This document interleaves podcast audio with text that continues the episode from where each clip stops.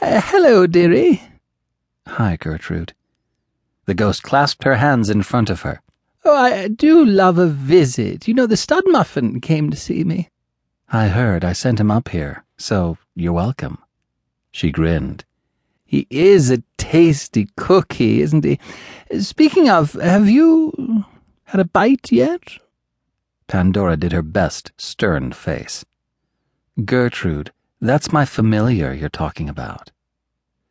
Gertrude put a hand to her mouth and floated back a bit. Oh, my, yes, sorry. No disrespect meant. No harm done.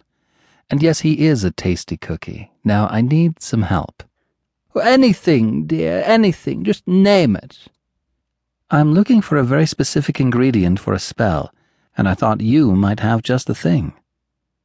Gertrude hovered up and down, the ghostly equivalent of yes, Pandora imagined. I'm sure I do. What do you need? A black feather. Gertrude's smile fell off her face. What's wrong? The bonding didn't work? It's not what you think. We're not doing that until we know each other better and are more sure we're compatible. Gertrude clucked her tongue. If you haven't tried bonding the old fashioned way, then you don't need the feather yet. Nature's way is better, and that's not something I often say when it comes to the craft. Just uh, give it time. No, it's not for us. Pandora sighed, and gave Gertrude the quickie version of what was going on. Oh, my, I see. Well, then, hmm. a feather. She floated around the attic, inspecting her shelves and the storehouse of witchy goods contained there. She waved her hand, and a box drifted toward Pandora. Uh, see if those will do. Pandora plucked the box out of the air and opened it. It was filled with black feathers. These are perfect. I just need one. She selected one and returned the box to the shelf it had come from. Where did you get all of those? Gertrude's smile held sadness. They were Ulysses.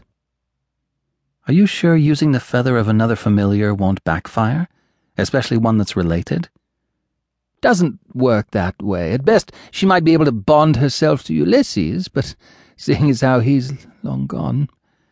Gertrude sighed and lifted a lacy handkerchief to her eyes. You still miss him, huh? I do. I hope this isn't too personal a question, but why didn't he end up a ghost like you? Gertrude shrugged. I guess it's because I had unfinished business here. And once that's done, I'll be with him again, I hope. She hovered lower as she nodded. He was the great love of my life. She sniffed. Then her smile brightened. You'll see. That man downstairs will be yours. Maybe. No maybes. He's meant for you, just as you're meant for him. I saw it when you two were up here together the other day. I do really like him. You love him. You just won't admit it yet. You young people are so scared to be in love these days. She did a little twirl. In my day, you found a fella, you knew it was right, and you acted on it. None of this pussyfooting around. She flopped her hand in the air and fluttered her lashes. None of this, I like him, I adore him, oh, he's so nice business. Pandora laughed. Gertrude stuck her tongue out and made a rude noise. Enough! Love is love. You know it when you feel it. Pandora shrugged. Maybe I haven't felt it. Liar! If you don't love him, why are you doing all this to protect him? Out of the goodness of your heart? Maybe.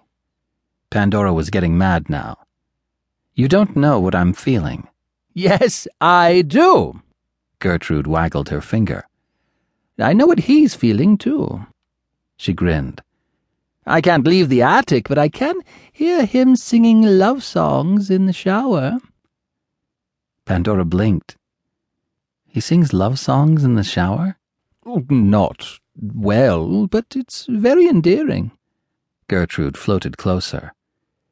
He's got it bad for you.